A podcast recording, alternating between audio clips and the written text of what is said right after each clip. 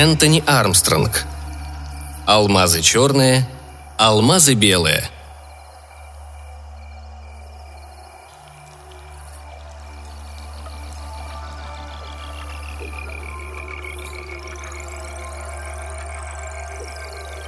В домике близ леса жила-была одна женщина. У нее был муж, которого она находила полезным в том смысле, что он колол дрова, носил воду из колодца и не подпускал к двери волка, вырезая из дерева маленькие фигурки волков для продажи проезжим.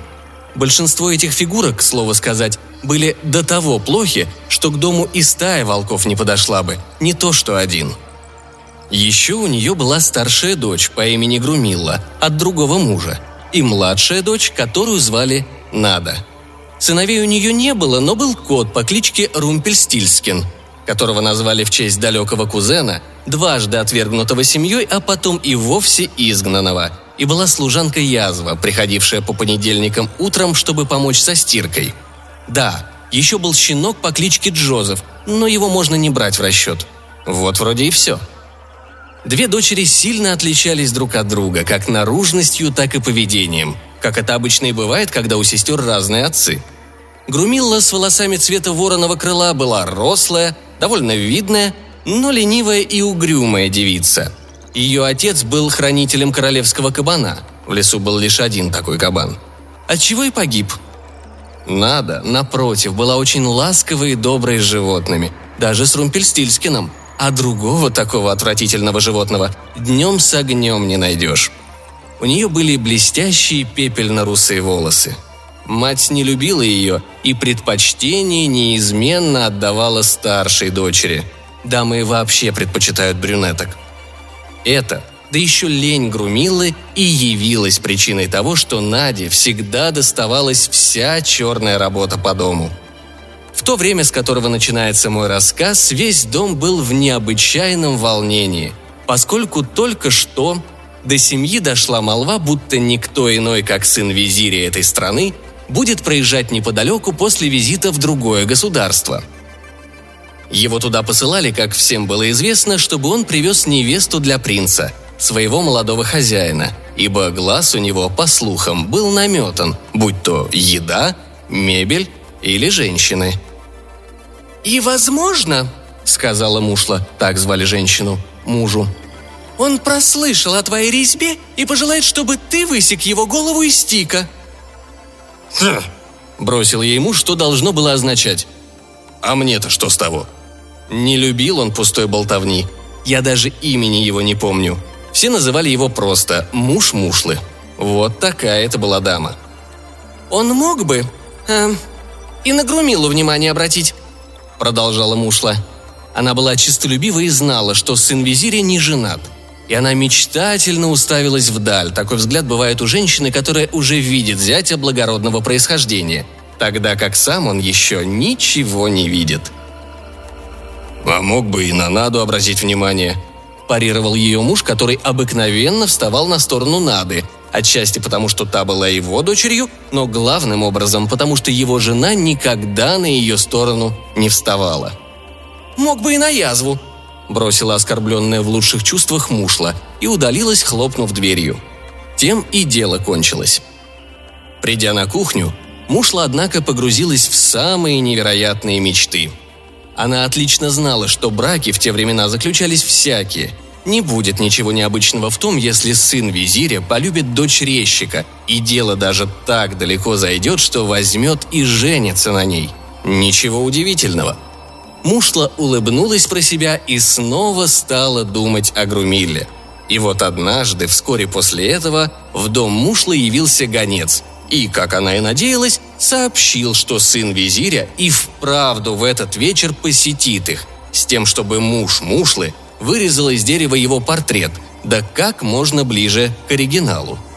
Мушла так вся и загорелась. Она живо представила себе, как грумила этим же вечером обручиться с молодым человеком и поедет вместе с ним ко двору. И как бы она ни любила свою дочь, ей было не жаль отпускать ее. Огорчавшая мать нежелание Грумиллы работать найдет свое применение при дворе. И она тотчас засуетилась. Прежде всего, она заставила мужа найти воротничок, выстирать его и даже надеть. Потом поделилась новостью с дочерью. Грумилла не обнаружила большого интереса, пока ее мать не сказала ей, что сыновья визиря, будучи богатыми аристократами, становились, согласно широко распространенному мнению, хорошими мужьями, когда женились на представительницах низшего класса. Тут дочь оживилась и спросила, что ей лучше надеть.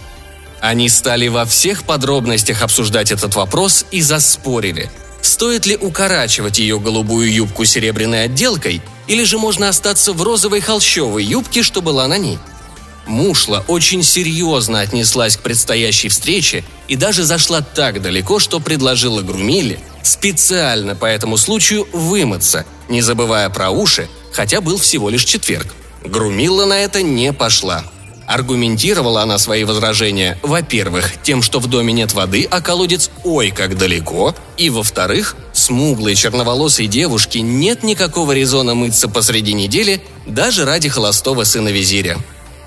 Муж впрочем, в конце концов удалось принудить дочь предпринять какие-то усилия, пообещав послать за водой Наду и заявив, что как только она станет невесткой визиря и благородной дамой, то ей больше не нужно будет мыться.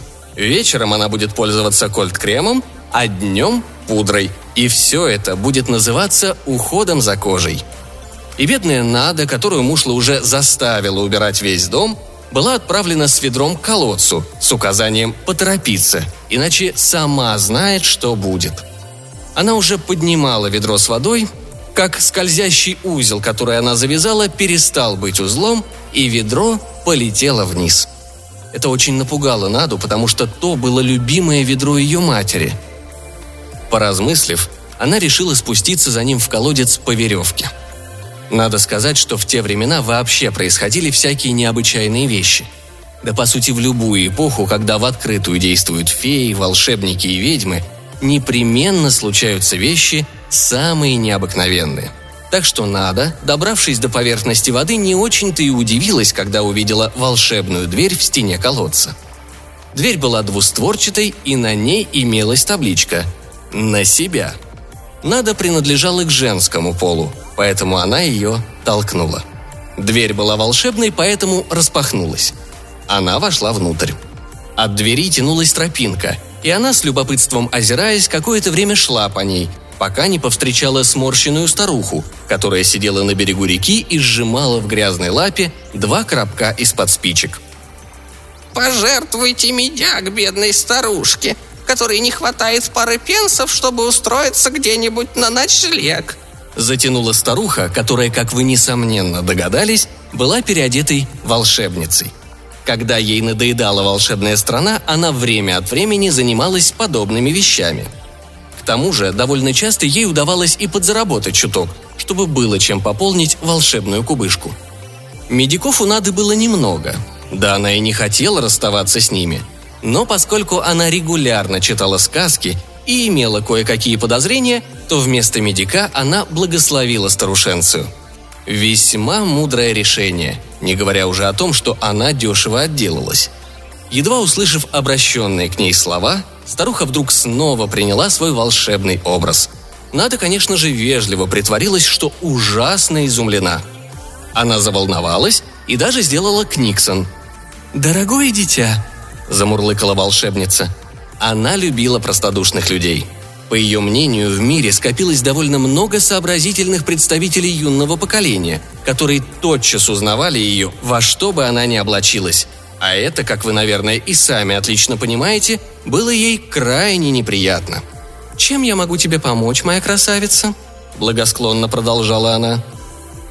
«Я уронила в колодец любимое ведро моей матушки», – сказала Нада. «И решила найти его», – «Всего-то?» – отвечала волшебница и взмахнула рукой. «Когда вернешься обратно, найдешь его наверху. Но раз уж ты такая добрая и так любезно поговорила с той, кого приняла за простую старуху, сделаю-ка я тебе подарок». Она подумала с минуту, помахала на всякий случай рукой, сказав про себя «Нет, не то». Потом еще помахала, после чего объявила с некоторой даже гордостью. «Когда ты вернешься на землю, Каждый раз, когда ты будешь произносить какое-либо слово, С твоих губ будет слетать алмаз, сверкающий белый алмаз, в тон твоим блестящим волосам. Ну, что ты на это скажешь?» Она помолчала, наблюдая за тем, какое действие произвели ее слова на девушку. «Весьма свежая мысль. Как по-твоему, моя дорогая?» «Очень», — согласилась Нада. «И в самом деле замечательно. Потеряла ведро, а нашла алмазы. И она весьма любезно распрощалась со старухой. Когда она поднялась наверх и нашла там ведро, мать тотчас стала бронить ее за опоздание. Но едва Нада попыталась объясниться, как с губ ее посыпались крупные белые алмазы. Ей понадобилось довольно много времени, чтобы пересказать всю историю, потому что родители Нады и Грумиллы все это время ползали на коленях, стараясь не пропустить ни одного ее слова. А отец то и дело повторял «Что-что?» в надежде, что она произнесет самое большое слово. Но тут выяснилось, что щенок Джозеф, да, вы знаете, на что они способны, уже проглотил самое длинное слово, и все началось сначала. Когда Мушла в конце концов поняла, что произошло, то быстро нацепила на Грумилу фартук, сучила ей в руку ведро, старое, и велела как можно быстрее идти к колодцу и сделать все то же самое – Безошибочным материнским инстинктом она понимала, что при возникших обстоятельствах даже обыкновенный сын визиря, не говоря уже о таком сообразительном, каким по слухам был этот, не сможет не предпочесть Грумилле Наду. И хотя она была и не против, что Грумилла покинет ее, если сделает хорошую партию, Нада намного полезнее в смысле работы по дому, чтобы можно было позволить ей уйти, потому что она умела и готовить, и шить, и убирать, и даже делать почти всю работу за язву, от которой толку было мало, не считая штопки чулок. И Грумилла побежала и добралась до колодца секунд за пятьдесят. Едва ведро коснулось воды, как она спустилась по веревке и вошла в волшебную дверь, на которой, между прочим, теперь висела табличка «На себя, потом отпустить». Дверь-то была волшебная. Она торопливо пошла по тропинке, пока не повстречала старуху, которая тут же попросила у нее несколько медиков. Грумилла была довольно высокомерна и самолюбива. Сказок не читала, да и надо в суматохе не успела ничего толком рассказать, кроме того, что повстречала волшебницу. Поэтому Грумилла ожидала встретить нечто броское, в белых оборках, с волшебной палочкой и с крыльями. Ответила она резко. «Нет у меня для тебя ничего. Прочь с дороги.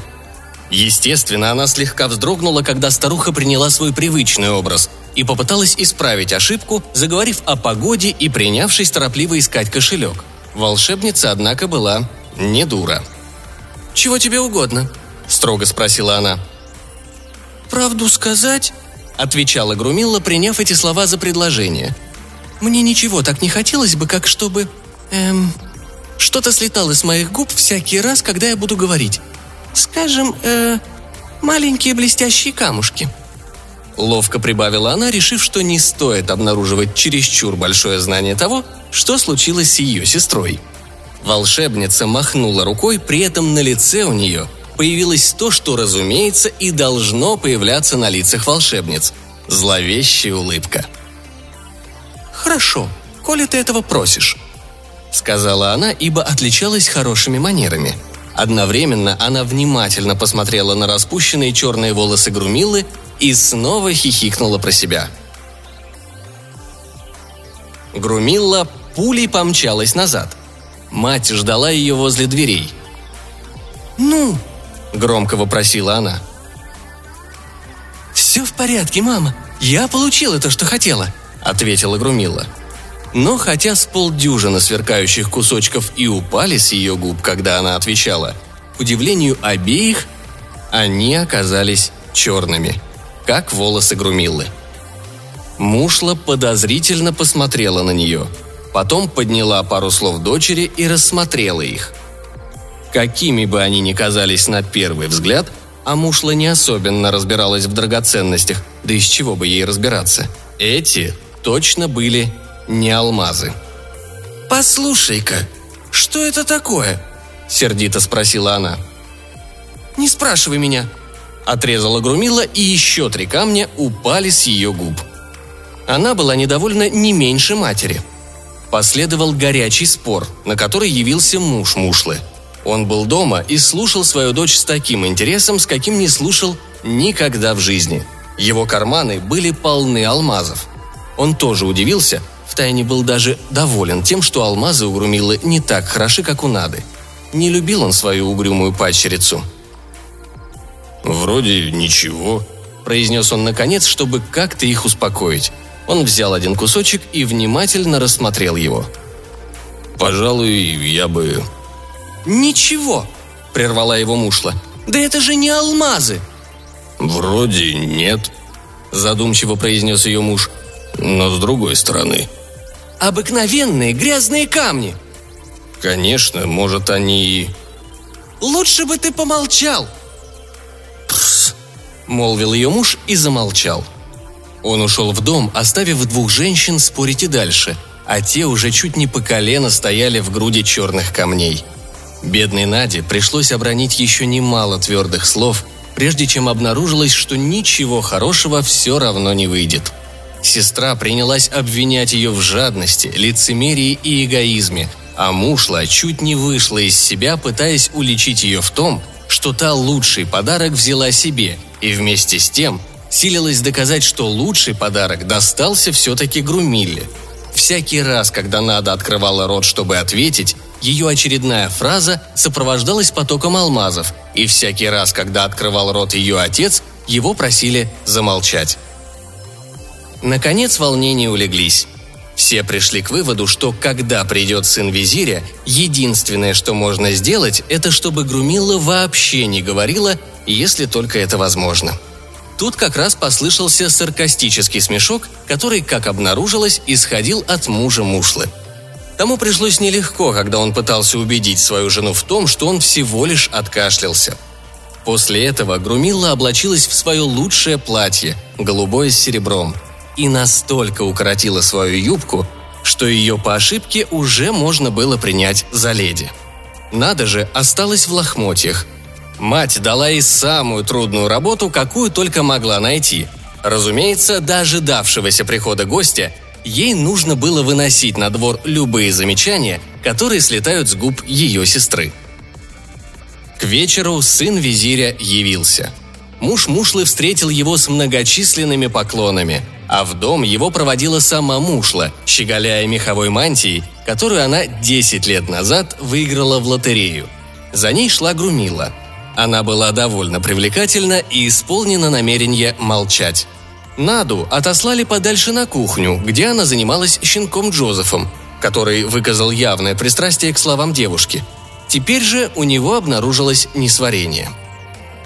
Сын визиря был высок, смуглолиц, у него были большие губы, еще больший нос и внимательные, очень внимательные черные глаза.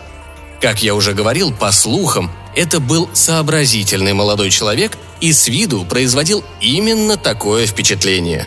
Его сопровождал один слуга. «Я наслышан о вашем умении вырезать из дерева портреты людей», – покровительственно начал сын визиря. Муж Мушлы стал быстро вертеть в руках шляпу. Он что-то пробормотал, но его слова утонули в несдержанной реакции жены, которая как раз прогоняла Румпельстильскина – Будучи котом, он, разумеется, занял лучший стул, но был выпровожен на двор. Сын визиря, которого звали Баран, сел и начал мило болтать о погоде, о драконе, которого они видели, когда ехали через лес, о заселии волшебников в этой части страны и о других предметах, представляющих интерес для местных жителей. Мушла благоразумно усадила Грумиллу там, где падавший на нее свет лишь подчеркивал ее привлекательность. Грумилла плотно сжала губы, но кивала и улыбалась, когда сын визиря делал какое-либо замечание, создавая таким образом впечатление, как это умеют делать женщины, будто она блестяще умеет поддерживать разговор. Мать к своему удовольствию отметила, что баран, если еще и не увлекся ее дочерью, то во всяком случае обратил на нее внимание – она никак не могла нарадоваться тому, что Наду спрятали на кухне, чтобы не разбрасывалась своими алмазами перед визирем. Во взгляде молодого человека проглядывал деловой интерес, а его нос напомнил ей о разносчике, который однажды продал ее мужу так называемую волшебную палочку, оказавшуюся ни на что негодной. Наверняка это очень сообразительный молодой человек. Из тех, решила Мушла, кому все равно, какая у него жена, лишь бы выдавала алмазы со скоростью речи. Она как раз поздравляла себя со своей стратегией, а муж только-только избавился от нервного напряжения и мог уже работать над резцом и не пораниться, как дверь на кухню распахнулась и появился Джозеф, по пятам преследуемый Надой. Мушла в ярости набросилась на нее. «Я ведь просила тебя прибраться на кухне!» – закричала она. Увидев, что баран с интересом смотрит на Наду, она прибавила, живо кое-что вспомнив. «Ни слова!»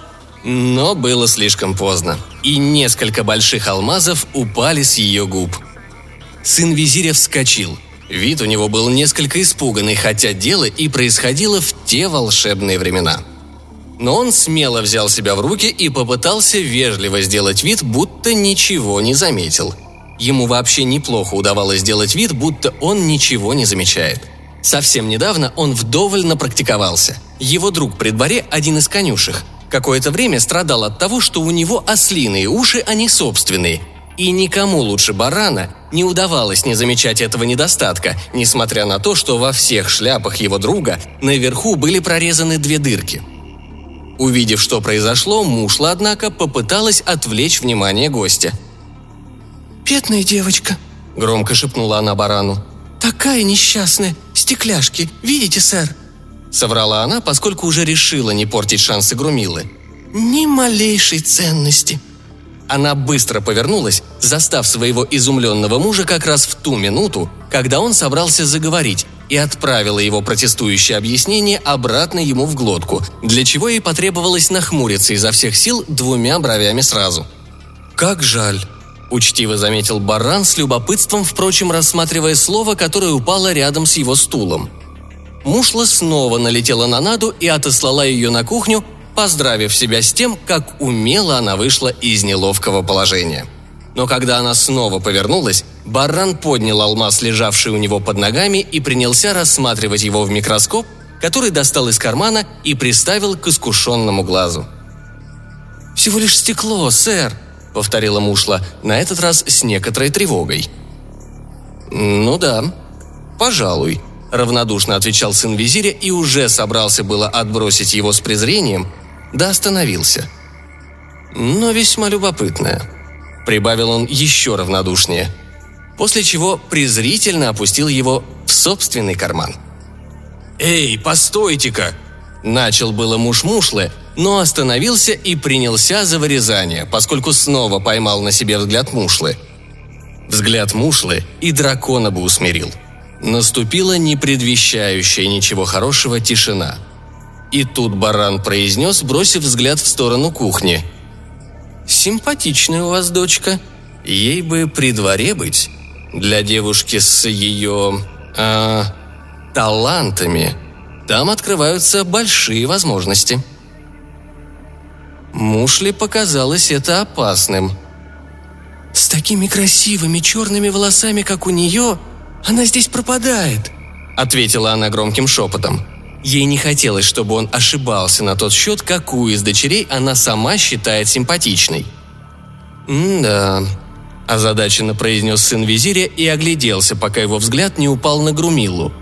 После чего снова произнес «М-да», но совсем другим тоном и не очень восторженно. И снова уставился на дверь, которая вела на кухню. «Позвольте взглянуть», прибавил он спустя короткое время к неудовольствию Мушлы. «Осколки стекла. Так, кажется, вы сказали». «Да», – коротко бросила она, чувствуя, что ей же лучше, если она будет держаться этого мнения. Сын визиря улыбнулся ей любезно, но недоверчиво. И правда, сообразительный. Муж Мушлы ничего не сказал. Обычно он все больше погружался в работу по мере того, как увлекался ею – и в эту минуту как раз обдумывал, держаться ли ему правды или льстить, изображая замечательно большой нос своего клиента. Наконец склонился в пользу лести, главным образом потому, что в противном случае потребовалось бы больше времени и ушло бы больше дерева. «Осколки стекла?» Снова начал сын визиря, точно никак не мог оставить эту тему. «Всегда интересовали меня». В этот момент Мушла, поняв, что он явно пренебрегает Грумилой, отдавая предпочтение ее сестре, ощутила позыв придумать что-то еще. «Само по себе оно ничего собой не представляет, сэр. Скверно то, что моя дочь надо, как бы сказать, не совсем в себе, если вы понимаете, о чем я говорю». Баран, кажется, понял, о чем она говорила. Это заявление, как с удовольствием заметила Мушла, встряхнуло-таки его. А вот ее сестра, весьма довольная продолжала она, очень умна. «Да-да, очень», – задумчиво согласился Баран. «Если б только...» – продолжала Мушла, наглости которой было не занимать. «Нашелся человек, которому нужна жена...» «Видите ли», – отвечал Баран, лукаво взглянув на нее и впервые посмотрев на своего слугу, который стоял у него за спиной с сундучком. «Правду сказать, я такой человек». Мушлу этот ответ до того изумил, что она тяжело опустилась на стул, с которого ей пришлось очень быстро встать, чтобы успокоить Румпельстильскина, который, незаметно пробравшись в комнату, успел пристроиться на нем. «Простите?» запинаясь, проговорила наконец Мушла, когда голос вернулся к ней. Она бросила взгляд в сторону Грумилы, который должен был означать не что иное, как «Молчи, он почти наш». «Жена мне нужна к завтрашнему дню», — продолжал Барран. «Интересы государства и все такое», — объяснил он. «Видите ли...» Но в эту минуту кто-то стал сильно стучать рукояткой шпаги по двери. Раздалось, кажется, четыре удара — но скорее пять, потому как последний достался слуге барана, который, стараясь показать проворство, очень быстро открыл дверь и не успел сообразить, что к чему, как баран, рассердившись, ударил его и обозвал дураком. Быть в те дни слугой – безрадостное занятие. За дверью стоял молодой человек в пышной одежде. Он властно ступил в дом. К удивлению Мушлы, баран сильно перепугался и низко поклонился – «Ваше высочество», — сказал он, и нос и губы его мгновенно побелели. «А, баран, не ждал меня, а?» — решительно заговорил вошедший. «Я ездил в твой стан, чтобы встретиться с тобой, и мне сказали, что ты здесь». Тут он, похоже, впервые заметил Мушлу и покровительственно молвил. «Расслабьтесь, добрые люди. Можете заниматься своими делами. Не было никакого сомнения, что это принц. Мушла была слишком изумлена его неожиданным приходом и не нашла ничего другого, как во второй раз за последние пять минут сесть на стул. На этот раз, однако, Румпельстильскин, который считал, что всему нужно учиться на опыте, успел вовремя спрыгнуть. «Ну, баран», — сказал принц, садясь на лучший стул. «Как насчет жены для меня, за которой ты отправился? Где она?» Баран стал запинаться и заикаться. «Только не говори мне, что не нашел ее», — грозно произнес принц. Баран помолчал, потом бойко заговорил. «Понимаете, ваше высочество, это длинная история», в этот момент слуга, мстительно потиравший место контакта со своим хозяином, вдруг со злорадной улыбкой протянул принцу сундучок, который держал в руках. Баран отпрянул со злостью пробормотав «Ты уволен!» и побледнел еще больше. Принц открыл сундучок, и из него выглянула огромная фиолетовая жаба с желтыми крапинками и уставилась на них. «Эй, это еще что такое?» В ужасе произнес он, поспешно отводя глаза и припоминая какое-то заклинание. Баран отчаянно пытался взять себя в руки – Откровенно говоря, раньше она была ее королевским высочеством, принцессой славы Кармении. Принц с изумлением глядел на животное. При этом у него отвисла челюсть. Фиолетовая жаба выглядела несколько застенчивой. «Это и есть та дама, которая должна стать моей женой?» – спросил он. «Да, вчера с ней э, кое-что произошло», продолжал сын визиря, нервно облизывая свои толстые пересохшие губы. Он бы предпочел не участвовать в этой ужасной сцене, но не ожидал увидеть своего хозяина так скоро, как не ожидал и предательства со стороны слуги. «Мимо проходила одна косоглазая ведьма», — продолжал он, и, кажется, решила подшутить над ее высочеством. «Что это ты такое себе вообразил?» – прогремел принц. Он потряс сундучок с жабой, которая тотчас обиженно надулась, и тут же решил исправиться, изобразив величественную улыбку, но у него ничего не вышло. «Не хочешь ли ты сказать, что я должен жениться на этом?» Поскольку принц в охотничьих сапогах достигал роста в 6 футов 2 дюйма и, по слухам, лучше всех владел боевым топором во всем королевстве, сын визиря поспешил заметить, что ничего такого он вовсе не имел в виду. По правде, такое ему бы и в голову не могло прийти. По правде. «Тогда ладно», — сказал его высочество, успокоившись и отдал ухмылявшуюся жабу слуге, который старался держаться подальше от своего бывшего хозяина — «Так что же все-таки произошло?» «Это не так легко объяснить», — ответил Баран, лихорадочно придумывая какое-нибудь объяснение. «Видите ли, я...» В этот момент его взгляд упал на Грумиллу.